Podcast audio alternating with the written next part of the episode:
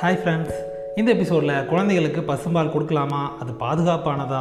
அப்படி கொடுக்கலாம் அப்படின்னா எந்த வயசுலேருந்து ஸ்டார்ட் பண்ணும் அப்படின்னு தான் பார்க்க போகிறோம் பொதுவாக இந்த பசும்பால் அப்படின்னு சொன்னாலே அதில் நிறைய விவாதங்கள் இன்னும் இருந்துக்கிட்டு தாங்க இருக்குது அதில் ஏ டூ பால் ஏ ஒன் பால் பேக்கெட் பால் பவுடர் பால் இதுக்குள்ளே நிறைய சண்டை நடந்துகிட்டு தான் இருக்குது அதோட நாட்டு மாட்டு பால் வந்து தாய்ப்பாலுக்கு இணையான பால். அதில் வந்து எல்லா விதமான சத்துக்களும் இருக்குது அப்படி இப்படின்னு பாரம்பரியம் பேசுகிறேன்னு சொல்லி நிறைய பேர் வந்து சினிமாவிலே கதை விட்டுட்டு தான் சுற்றிட்டு இருக்காங்க. பட் வந்து இதில் உண்மை என்னன்னு தெரிஞ்சுக்கோங்க. உலகத்தில் எந்த ஒரு பொருளும் தாய்ப்பாலுக்கு இணையாகவே முடியவே முடியாது. ஏன்னா அந்தந்த உயிரினமும் அவங்க அவங்களுடைய குழந்தைங்களுக்கு என்னென்ன சத்துக்கள் தேவை அது எந்த விகிதத்தில் இருக்கணும் அது அவங்களுக்கு செரிக்கிற மாதிரி இருக்கணுங்கிறதுக்காக தான் அந்த விலங்குடைய தாய்கிட்ட இருந்து பால் சுரக்குது. அதை குடித்தாதான் அந்த விலங்குக்கு தேவையான சத்துக்கள் கிடைக்கும் அந்த விலங்கும் நோய் இல்லாமல் வாழும். அதனால் தேவையில்லாமல் நாட்டு மாட்டு பால் ஒத்த மாட்டு பால் இதெல்லாம் வந்து குழந்தைங்களுக்கு ரொம்ப நல்லதுன்னு தயவுசெய்து கொடுக்காதீங்க. முதல்ல நம்ம ஊரில் இந்த பால் குடிச்சு தான் வந்து குழந்தை வளருதுன்னு நினச்சிட்டு இருக்காங்க. தாய்ப்பால் கொடுங்க நான் வேணான்னே சொல்லலை. தாய்ப்பால் வந்து நம்ம உலக சுகாதார நிறுவனம் என்ன சொல்லியிருக்காங்கன்னா ஆறு மாதங்கள் வரைக்கும் குழந்தைங்களுக்கு தாய்ப்பாலை தவிர வேறு எதையுமே கொடுக்கக்கூடாது. எதையுமேனா தண்ணியும் சேர்ந்து தான் அதுவுமே கொடுக்காம தாய்ப்பாலே போதும்னு சொல்லியிருக்காங்க. அதுக்கு மேலே தாய்ப்பாலும் கொடுங்க அதோட கூட இணை உணவுகளும் கொடுங்க. ரெண்டு வயசு வரைக்கும் தாய்ப்பால் கொடுக்கலாம் அப்படின்னு உலக சுகாதார நிறுவனம் சொல்லியிருக்காங்க. நம்ம ஊரில் இந்த பெரியவங்க இந்த பாட்டிங்க தாத்தாங்களாம் என்ன பண்ணுறாங்கன்னா மாட்டுப்பாலில் தான் எல்லா சத்தும் இருக்குது. அதை போடுப்பா. குழந்தை நல்லா புஷ்டியாக வளரும் வளரும்னு நினச்சிட்டு இருக்காங்க. இது முதல்ல தப்புங்க. முதல்ல வந்து தாய்ப்பால் தான் நல்லது. அதோடு சேர்ந்து மற்ற உணவுகள் கொடுங்க. பாலில் என்னங்க இருக்குது? இன்றைக்கி நம்ம எபிசோடில் பாலில் என்னென்னலாம் இருக்குது அதில் என்னென்ன பிரச்சனைகள் இருக்குன்னு நான் சொல்கிறேன் அதை முழுசாக கேட்டுட்டு அப்புறமா தாய்ப்பாலுக்கு பதிலாக மாட்டுப்பால் கொடுக்கலாமா வேணாமான்னு யோசிச்சு பாருங்கள் சரி ஓகே. அடுத்தது இன்னும் சில பேர் என்ன நினைக்கிறாங்கன்னா அந்த அம்மா கிட்ட கேட்பேன் அம்மா நீங்கள் வந்து உங்கள் குழந்தைங்களுக்கு பசும்பால் கொடுக்குறீங்களாம்மா? அப்படின்னு கேட்டால் இல்லை சார் என் பையனுக்கு வந்து நான் மா பாக்கெட் பால் தான் கொடுக்குறேன்னு சொல்கிறாங்க பாக்கெட் பால் மட்டும் எங்கேருந்துங்க வருது? அதுவும் மாட்டுப்பால் தாங்க. அதனால் பாக்கெட் பால்னால் வேறு ஏதோ கிடையாதுங்க. என்ன? பேக்கெட் பால் அப்படிங்கிறது வந்து பாஸ்டரைஸ்டு மில்க் அந்த ஆவின் பால் மாதிரி பேக்கெட் பண்ணி வர்ற அந்த மில்க் எல்லாமே பாஸ்டரைஸ்டு மில்க்னு சொல்லுவாங்க. பாஸ்டர் அப்படிங்கிறவரை பற்றி உங்களுக்கு எல்லாருக்குமே தெரியும். அவர் வந்து ரேபிஸ் தடுப்பூசி கண்டுபிடிச்சவர். அவர் தான் வந்து பாலில் இருக்கிற கிருமிகள் வந்து நம்ம நார்மலாக கொதிக்க வைக்கும் போது அது சாகிறது இல்லை அதனால் இதுக்கு வேறு என்ன பண்ணலாம் அப்படின்னு யோசிச்சுட்டு அவர் என்ன பண்ணார்னா அந்த பாலை திடீர்னு நல்லா கொதிக்க வச்சு டக்குன்னு அதை வந்து குளிர்விச்சார் ஸோ அந்த மாதிரி மெத்தட் ஃபாலோ பண்ண அதில் இருக்கிற கிட்டத்தட்ட தொண்ணூற்றி ஒம்பது புள்ளி தொண்ணூத்தொம்பது சதவீதமான கிருமிகளும் அழிஞ்சிருச்சு. ஸோ அப்போ வந்து அந்த பால் சேஃபான பால் அப்படின்னு சொல்லி அவர் கண்டுபிடிச்சார். ஸோ அந்த மெத்தடை ஃபாலோ பண்ணி நம்ம உலகம் பூரா இந்த பேக்கெட் பால் நிறுவனங்கள் எல்லாமே இந்த பாஸ்டரைசேஷன் மெத்தடில் ஃபாலோ பண்ணி கிருமிகளை அழிச்சிட்டு சுத்தமான பாலை வந்து பேக்கெட் பண்ணி விற்றுக்கிட்டு இருக்காங்க. சரி ஓகே இப்போ குழந்தைங்களுக்கு முத முதல்ல மாட்டுப்பால் எப்போ கொடுக்க ஆரம்பிக்கலாம் அப்படின்னு பார்த்தீங்கன்னா குழந்தைக்கு ஒரு வயசு முடிஞ்சதுக்கு அப்புறம் நம்ம வந்து அந்த மாட்டுப்பாலை ஸ்டார்ட் பண்ணலாம். அதுவும் கண்டிப்பாக ஸ்டார்ட் பண்ணணும்னு அவசியம் இல்லைங்க. உங்களுக்கு விருப்பம்னா நீங்கள் வந்து ஒரு வயசு முடிஞ்சதுக்கப்புறம் குழந்தைங்களுக்கு மாட்டுப்பால் கொடுக்கலாம். இதை வந்து உலக சுகாதார நிறுவனம் அட்வைஸ் பண்ணுறாங்க குழந்தைங்களுக்கு பால் பொருட்கள் அப்படின்னு ஒன்று இருக்குல்ல அந்த தயிர் மோர் அதுக்கப்புறம் பட்டரு கீ பன்னீர் இதெல்லாம் வந்து பால் சார்ந்த பொருட்கள். இந்த மாதிரி தயிர் பன்னீர் நெய் இதெல்லாம் பார்த்தீங்கன்னா நீங்கள் ஆறு மாதத்துக்கு அப்புறம் அதாவது குழந்தை பிறந்து ஆறு மாதம் முடிஞ்சதுக்கப்புறம் சாப்பாடெல்லாம் கொடுக்க ஆரம்பிக்கிறீங்க தெரியுமா? அந்த சாப்பாடுங்க கூட கொஞ்சம் கொஞ்சமாக சேர்த்து கொடுக்க ஆரம்பிக்கலாம். ஆனால் வெறுமனே பாலை வந்து நம்ம கொடுக்குறோம் அப்படின்னா குழந்தைகளுக்கு ஒரு வயசு முடிஞ்சதுக்கப்புறம் தான் கொடுக்கணும். சரி. இதை எப்படி கொடுக்கணும் அப்படின்னு பார்த்தீங்கன்னா நிறைய பேர் என்ன பண்ணுறாங்கன்னா பாலை வந்து தண்ணி ஊற்றி தான் கொடுக்கணும். இல்லைனா வந்து குழந்தைங்களுடைய வயிற்றுக்குள்ளே போய் கட்டிக்கும்னு நினைக்கிறாங்க. அது பெரிய காமெடிங்க. அந்த மாதிரி எதுவுமே கிடையாது. நீங்கள் இந்த மாதிரி தண்ணி கலந்து கொடுத்தீங்கன்னா குழந்தைங்களுக்கு தேவையான சத்துக்கள் கிடைக்கவே கிடைக்காது. அதனால் பால் நீங்கள் வந்து மாட்டுப்பால் போடுறீங்க அப்படின்னா ஒரு வயசுக்கு மேலே குழந்தைங்களுக்கு கொடுக்கணுன்னா தண்ணியே ஊற்றாமல் சுண்ட சுண்ட காய்ச்சி அப்படியே கொடுங்க. அதுதான் அந்த குழந்தைங்களுக்கு ஊட்டச்சத்து கொடுக்குறதா இருக்கும். நீங்கள் தேவையில்லாத தண்ணி ஊற்றுனீங்கன்னா சத்து கிடைக்காது. அப்புறம் எவ்வளோ நம்ம கொடுக்கணும் அப்படின்னு பார்த்தீங்கன்னா ஒரு நாளைக்கு மேக்ஸிமம் அப்படின்னு ஒரு லிமிட் இருக்குது இரநூறு எம்எல்லேருந்து முந்நூறு எம்எல் வரைக்கும் தான் அந்த குழந்தைக்கு நீங்கள் வந்து மாட்டுப்பால் கொடுக்கணும். இப்போ உதாரணத்துக்கு காலையில் ஒரு நூறுலேருந்து நூற்றம்பது எம்எல் அதே மாதிரி நைட்டில் சாயங்காலம் டைமில் ஒரு நூறுலேருந்து நூற்றம்பது அவ்வளோதான் இவ்வளோ தான் அந்த குழந்தைங்களுக்கு ஒரு நாளுக்கு தேவையான பசும்பால் இவ்வளோ தான் கொடுக்கணும். அதே மாதிரி அந்த பசும்பாலை எப்போ கொடுக்கணும் அப்படின்னு பார்த்தீங்கன்னா நிறைய பேர் என்ன பண்ணுறாங்கன்னா குழந்தை எந்திரிச்ச உடனே வந்து குழந்தைக்கு வந்து பசும்பால் கொடுத்துட்றாங்க. ஒரு டம்ளர் ஃபுல்லாக அப்புறம் எப்படிங்க அது சாப்பிடும் அந்த குழந்தை? அந்த குழந்தை அப்போ தான் சாப்பாடு ஓரளவுக்கு சாப்பிட ஆரம்பிச்சுக்கும் நீங்கள் மட்டும் வந்து பாலை கொடுத்துட்டிங்கன்னா அந்த குழந்தை சாப்பிடவே சாப்பிடாது. அதனால் என்ன பண்ணணும்னா குழந்தை சாலிட் ஃபுட் அதாவது திட உணவுகளை எடுத்ததுக்கப்புறம் இப்போ காலையில் எழுந்திரிச்சா ஒரு இட்லி சாப்பிட்றாங்க இல்லை தோசை சாப்பிட்றாங்கன்னா சாப்பிட்டு முடிச்சதுக்கப்புறம் ஒரு ஒரு மணி நேரம் கழித்து நீங்கள் வந்து இந்த பசும்பாலை கொடுங்க. அடுத்தது பேக்கெட் பால் அதுக்கப்புறம் வந்து நம்ம வீட்லேயோ இல்லை நம்ம பக்கத்து வீட்லேயோ கறக்கிற பாலை வந்து வாங்குறது. இதில் வந்து எது நல்லது அப்படின்னு நிறைய பேருக்கு டவுட் இருக்கும். சயின்டிஃபிக்கலாக பேசணுன்னா பாஸ்டரைசேஷன் மில்க் அதாவது இந்த ஏற்கனவே நான் சொன்ன இந்த பாஸ்டரைசேஷன் செய்யப்பட்ட பேக்கெட் செய்யப்பட்ட இந்த ஆவின் பால் மாதிரியான அந்த பேக்கெட் பால் தான் உயர்ந்தது அப்படின்னு சொல்லி அறிவியல் பூர்வமாக நிரூபிச்சிருக்காங்க. இந்த பேக்கெட் பால் கொடுக்குறீங்க அப்படின்னா சிக்ஸ் பர்சன்ட் ஃபேட் இருக்கிற பாலை கொடுங்க. அதாவது ஆவின் பாலில் வந்து அந்த ப்ரௌன் கலரில் இருக்கும். ஒரு ஆரஞ்சு ப்ரௌன் கலரில் இருக்கும். அந்த பால் தான் அதாவது முழு கொழுப்பு பால். அதுதான் குழந்தைங்களுக்கும் பெரியவங்களுக்கும் உகந்தது. அதனால் அந்த பாலை கொடுங்க. தயவுசெய்து இந்த ஸ்கிம்டு மில்க்கு இந்த மாதிரி இந்த ஃபேட்டை குறைச்சி இருக்கிற மில்க்லாம் கொடுக்காதீங்க. அது வந்து பெருசாக சத்து எதுவும் கிடையாது. அதனால் அந்த மாதிரி கொடுக்குறத அவாய்ட் பண்ணிக்கோங்க. Okay doctor. ஒரு வயசுக்கு மேலே தான் நீங்கள் பசும்பால் கொடுக்கணும்னு சொல்கிறீங்க சப்போஸ் ஒரு வயசுக்குள்ளேயே நான் குழந்தைங்களுக்கு பசும்பால் கொடுக்குறோம் அப்படின்னா என்னென்ன பிரச்சனைகள்லாம் வரலாம் அப்படின்னு கேட்டிங்கன்னா அஞ்சு விதமான பிரச்சனைகள்ங்க. முதல்ல நம்ம ஒரு விஷயம் சொன்னோம் டைஜஷன் அதாவது செரிமானத்தன்மை இதில் வந்து பார்த்திங்கன்னா மனிதனுக்கு கிட்டத்தட்ட இன்றைக்கும் பார்த்திங்கன்னா நூறு மனுஷன் இருக்கான் அப்படின்னா தொண்ணூறு சதவீதமான மக்களுக்கு இன்னமுமே பசும்பாலையோ பசும்பாலுடைய பொருட்களையோ செரிக்கிறதுக்கான தன்மை இன்னும் வரலிங்க. இன்னமுமே நம்ம மனித உடம்பு வந்து பழகிட்டு தான் இருக்குது இன்னமுமே முழுமையாக அதை வந்து செரிக்கிறதுக்கான அந்த தன்மை வரல.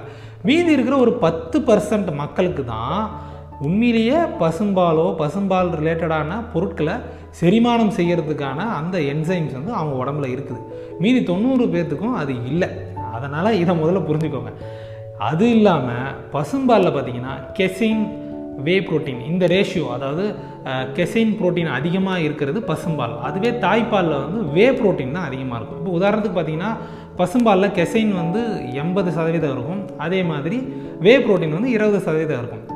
அது ஆனால் தாய்ப்பாலில் பார்த்தீங்கன்னா கெசைன் முப்பது சதவீதம் தான் இருக்கும். வே புரோட்டீன் எழுபது சதவீதம் இருக்கும். ஸோ இந்த மாதிரி ஆல்ட்ரு ஆகிறதுனால அந்த குழந்தைங்களுக்கு அந்த புரோட்டீன் வந்து செரிமானம் சரியாக ஆகாது. அதனால் நிறைய பிரச்சனை வரும். குழந்தைங்களுக்கு பேதி ஆகலாம். சில குழந்தைங்களுக்கு வந்து கான்ஸ்டிபேஷன் அதாவது மலச்சிக்கல் ஏற்படலாம். சில நேரங்களில் மோஷன் போகும்போது ரத்தம் வர்றதுக்கு கூட வாய்ப்பு இருக்குது ரெண்டாவது அனீமியா அதாவது ரத்த சோகை அப்படின்னு தமிழில் சொல்லுவாங்க. நம்ம இரும்பு சத்து குறையிறதுங்க. இதில் வந்து பார்த்திங்கன்னா நிறைய பேர் வந்து நாங்கள் கிளினிக்லேயே பார்க்குறோம். நிறைய இந்த மாட்டுப்பால் குடிக்கிற குழந்தைங்களுக்கு வந்து இந்த அனீமியா அப்படிங்கிற பிரச்சனை ரொம்ப காமனாக இருக்குது. அது என்ன காரணம் அப்படின்னு பார்த்தீங்கன்னா என்னதான் தாய்ப்பாலை விட பசும்பாலில் வந்து இரும்பு சத்து அதிக அளவில் இருந்தாலும் அந்த தாய்ப்பாலில் இருக்கிற இரும்பு சத்து வந்து கொஞ்சமாக இருந்தாலும் அது ஃபுல்லாக வந்து குழந்தைங்களுடைய குடலில் உறிஞ்சப்படும். ஆனால் அந்த பசும்பாலில் இருக்கிற அந்த எவ்வளோ இரும்பு சத்து இருந்தாலும் அது அந்த குழந்தைங்களுக்கு உள்ளே சரியாகவே போகாது. இப்போ நீங்கள் வந்து ஒரு நூறு இரும்பு சத்து இருக்குது அப்படின்னு ஒரு உதாரணத்துக்கு வச்சுக்கோமே அதில் வந்து பத்து தான் உள்ளே போகும். அதனால் அந்த குழந்தைங்களுக்கு அந்த பசும்பால்லேருந்து கிடைக்க வேண்டிய இரும்பு சத்து கரெக்டாக கிடைக்காது. அதனால் இரும்பு சத்து குறைபாடு வர்றதுக்கு வாய்ப்பு இருக்குது அதோடு சேர்ந்து அந்த பசும்பால்னால் நிறைய நேரங்களில் வந்து உள்ள குடல்களில் சின்ன சின்னதாக வந்து ப்ளீடிங் ஆகிறதுக்கு வாய்ப்பு இருக்குது அது வந்து நம்ம கண்ணுக்கு தெரியாது. ஸோ அந்த மாதிரி ப்ளீட் ஆகிறதுனால அதாவது ரத்தம் வந்து வழிதல் அந்த குடலில். ஸோ இந்த மாதிரி ரத்தப்போக்கு இருக்கிறதுனால அந்த குழந்தைங்களுக்கு இரும்புச்சத்து குறைபாடு வருது. இது வந்து இரும்பு சத்து குறைபாடுங்கிறது சாதாரண பிரச்சனை இல்லைங்க. இரும்புச்சத்து குறைபாடு வந்துச்சுன்னா அந்த குழந்தைங்களுக்கு ஹார்ட் ஃபெயிலியர் போகிற லெவலுக்கு இருக்குது சில பேருக்கு மூளை கூட பாதிக்கப்படும். குழந்தை வந்து சரியாக படிக்காது ரொம்ப டல்லாகவே இருக்கும் சுத்தமாக பசிக்காது தேவையானதை சாப்பிட மாட்டாங்க வெயிட் ரொம்ப கம்மியாக இருப்பாங்க.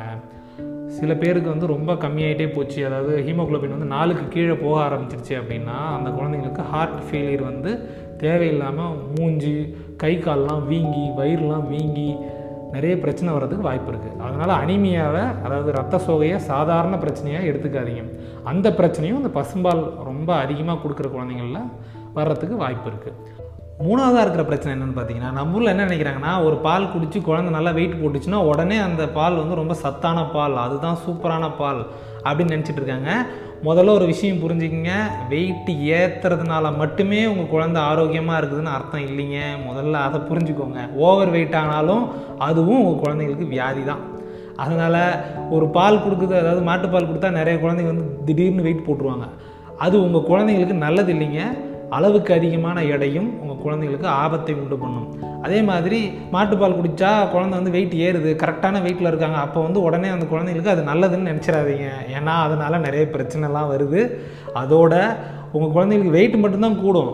மற்ற சத்துக்கள் எதுவுமே கிடைக்காது. இப்போ தாய்ப்பால் ஒரு குழந்தைங்களுக்கு கொடுக்குறீங்க அப்படின்னா அதில் வந்து டாரைன் சிஸ்டைன் அப்படின்னு சில கெமிக்கல்ஸ் இருக்கும். அதெல்லாம் பார்த்தீங்கன்னா குழந்தையுடைய மூளை வளர்ச்சி ஐக்யூ பவர் வந்து அதிகமாகிறதுக்கு நிறைய உதவும். அதோட கண்ணுக்கு வந்து கண்ணுடைய வளர்ச்சி அதோடைய பார்வைக்கு ரொம்பவே உதயகரமாக இருக்கும். ஸோ அதனால் அந்த சத்துக்கள்லாம் மாட்டுப்பாலில் கிடைக்காது. அதோடு சேர்ந்து தாய்ப்பாலில் கிடைக்கிற நிறைய ஆன்டிபாடிஸ் அதாவது எதிர்ப்பு சக்தி இருக்கிற அந்த பொருட்கள் எதுவுமே பசும்பாலில் கிடைக்காது. நாலாவதாக பார்த்தீங்கன்னா இந்த மாதிரி நம்ம ஒரு வயசுக்கு உள்ளேயே குழந்தைங்களுக்கு வந்து மாட்டுப்பால் கொடுக்குறோம் அப்படின்னா பின்னாடி என்ன வரும் அப்படின்னு நம்ம யோசிக்கவே மாட்டோம். நிறைய ஆய்வுகளில் என்ன சொல்கிறாங்க அப்படின்னா சீக்கிரமாக பசும்பால் இன்ட்ரடியூஸ் பண்ண குழந்தைகளில் சர்க்கரை நோய் பிபி உடல் பருமன் அதிகமாகுதல் அது மாதிரி ரிலேட்டடாக இருக்கிற மற்ற பிரச்சனைகளும் வருது. அஞ்சாவதாக இருக்கிற பாயிண்ட் என்னென்னா குழந்தைங்களுக்கு கவுஸ் மில்க் புரோட்டீன் அலர்ஜி அப்படின்னு சொல்லி ஒரு சில ஒரு நூற்றில் ஒரு மூணு குழந்தைங்களுக்கு இந்த மாதிரி வர்றதுக்கு வாய்ப்பு இருக்குது அந்த மாதிரி இருக்கிற கண்டிஷனில் என்ன நடக்கும் அப்படின்னா அந்த குழந்தைங்களுக்கு அந்த மாட்டுப்பாலில் இருக்கிற சில புரோட்டீன் வந்து ஒத்துக்காது. அதனால் ஒவ்வாமை ஏற்பட்டு அந்த குழந்தை பால் குடிச்சிட்டு இருக்கும்போதே வந்து அது அப்படியே மேலெலாம் வந்து வீங்கி போயிடும் முகம் ஊதி போயிடும் குழந்தை வாந்தி எடுக்கும். அதோட குழந்தையோட மேலெலாம் அரிப்பு ஏற்படும். சில குழந்தைங்களுக்கு தும்மல் இருக்கும். சில குழந்தைங்களுக்கு வந்து வயிற்று ரொம்ப வலி ஜாஸ்தியாக இருக்கும். குழந்தை எதுக்கு அழுகுதுன்னே தெரியாது. ஸோ அந்த மாதிரி பிரச்சனை இருக்கும். சில குழந்தைங்களுக்கு வந்து டாய்லெட்டில் வந்து ரத்த ரத்தமாக போகிறதுக்கு வாய்ப்பு இருக்குது மோஷன் போகிற இடத்துல வந்து புண்ணு இருக்கிறதுக்கு வாய்ப்பு இருக்குது இதோட நிறைய அலர்ஜி ப்ராப்ளம்ஸ் எல்லாமே வரும். ஸோ இந்த மாதிரி ஒரு பிரச்சனை இருக்குது இந்த மாட்டுப்பால் கொடுக்குறதுல. கவுஸ் மில்க் புரோட்டீன் அலர்ஜி அப்படின்னு சொல்லுவாங்க. இதை வந்து நம்ம டைரெக்டாக குழந்தைங்களுக்கு நீங்கள் வந்து பசும்பால் கொடுக்கறதுனால மட்டும் நடக்கிறது இல்லைங்க.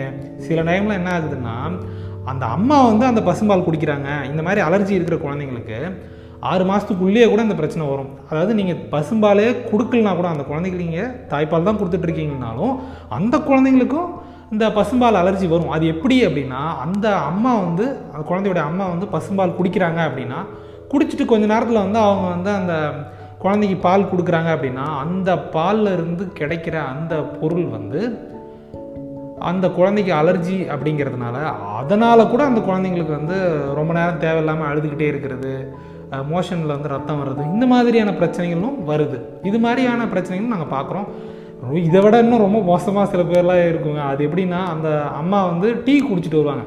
டீ குடிச்சிட்டு வந்து அந்த குழந்தைக்கு முத்தம் கொடுப்பாங்க. இல்லை பால் குடிச்சிட்டு வந்து முத்தம் கொடுப்பாங்க. இல்லை ஒரு அப்பா கூட கொடுப்பாங்க. ஸோ இந்த மாதிரி கொடுக்கும்போது அந்த எங்கே வந்து கிஸ் பண்ணாங்களோ அந்த இடத்துல கூட அந்த குழந்தைங்களுக்கு தடிப்பு தடிப்பாக வந்துடுங்க ஸோ அந்த அளவுக்கு வந்து இந்த கவுஸ் மில்க் ப்ரோட்டீன் அலர்ஜிங்கிறது ஒரு மோசமான பிரச்சனை. சரி ஓகே டாக்டர் அப்போ பசும்பாலில் இவ்வளோ பிரச்சனை இருக்குன்னு சொல்கிறீங்க அப்போ நாங்களாம் பார்க்குறோமே சில குழந்தைங்களுக்கெல்லாம் வந்து அவங்க வீட்டிலலாம் அவங்க எல்லா குழந்தைங்களுக்கும் பசும்பால் தான் கொடுக்குறாங்க. ஆனால் அந்த குழந்தைங்களுக்கு எந்த பிரச்சனையுமே வர்றதே இல்லை. அப்படின்னு சொல்லுவீங்க. ஆனால் அது சில நேரங்களில் உண்மைதாங்க. ஏன்னா நான் ஏற்கனவே சொன்னேன் பசும்பாலை செரிக்கிறதுக்கான தன்மை நூற்றில் தொண்ணூறு பேர்த்துக்கு இல்லை. மீதி இருக்கிற அந்த பத்து சதவீதம் இருக்காங்க தெரியுங்களா? அவங்களுக்கு வந்து அந்த பசும்பாலை ஈஸியாக கிரகிக்கிறதுக்கான தன்மை அவங்க ஜெனட்டிக்கலாகவே அவங்க உடம்புல இருக்குது. நம்ம எல்லாரும் நம்மளோட கம்பேர் பண்ணிக்கக்கூடாது. ஒவ்வொருத்தங்க ஒரு ஒரு மாதிரி. அவங்களுக்கு அது ஒத்துக்குதுங்கிறதுக்காக நமக்கும் அது ஒத்துக்கணும்னு அவசியம் கிடையாது. என்னதான் நம்ம வந்து ஒரு வயசுக்கு மேலே மாட்டுப்பால் கொடுத்தாலும் அதுக்கு முன்னாடியே ஆரம்பிக்கிற சூழ்நிலை சில நேரங்களில் இருக்குங்க. அதாவது ஒரு நம்மள மாதிரி இந்தியா மாதிரியான டெவலப்பிங் கண்ட்ரீஸில் வந்து சப்போஸ் ஒரு அம்மா வந்து இறந்துட்டாங்க. அவங்க குழந்தைக்கு வந்து வேற அவங்க குடும்பத்தில் யாருமே பால் கொடுக்கறதுக்கான அம்மா யாருமே இல்லை. அதுக்கப்புறம் அந்த குடும்பத்தில் அவங்களுக்கு வந்து இந்த பவுடர் பால் வாங்கி கொடுக்கறதுக்கான அந்த வாய்ப்புகளே இல்லை அப்படிங்கிற பட்சத்துக்கு வேற வழியே இல்லாமல் அதாவது பாலே குடிக்காமல் அந்த குழந்தை இறக்குறதுக்கு மாட்டுப்பால் கொடுக்கலாம் அப்படின்னு உலக சுகாதார நிறுவனம் அறிவுறுத்தியிருக்காங்க. இந்த எபிசோடு உங்களுக்கு பிடிச்சிருக்குன்னு நினைக்கிறேன். பிடிச்சிருந்தா லைக் பண்ணிவிடுங்க ரொம்ப பிடிச்சிருந்தா உங்கள் ஃப்ரெண்ட்ஸோட ஷேர் பண்ணிக்கோங்க. மறக்காமல் நம்ம சேனலுக்கு சப்ஸ்கிரைப் பண்ணுங்கள் பக்கத்தில் இருக்க பெல் ஐக்கானையும் கிளிக் பண்ணிவிடுங்க உங்களுடைய கருத்துக்கள் ஏதாவது தெரிவிக்கணும்னு நினச்சிங்கன்னா கமெண்ட் செக்ஷனில் போய் கமெண்ட் பண்ணிவிடுங்க என்ன ஃபாலோ பண்ணணும்னு நினச்சிங்கன்னா ஃபேஸ்புக் ட்விட்டர் இன்ஸ்டாகிராமுக்கு கீழே டிஸ்கிரிப்ஷனில் லிங்க் கொடுத்துருக்கேன். அதில் போய் ஃபாலோ பண்ணிக்கலாம். மீண்டும் ஒரு நல்ல டாப்பிக்கில் உங்களை சந்திக்கிறேன். அதுவரை இணைந்திருங்கள் என் இதயத்தில். நன்றி.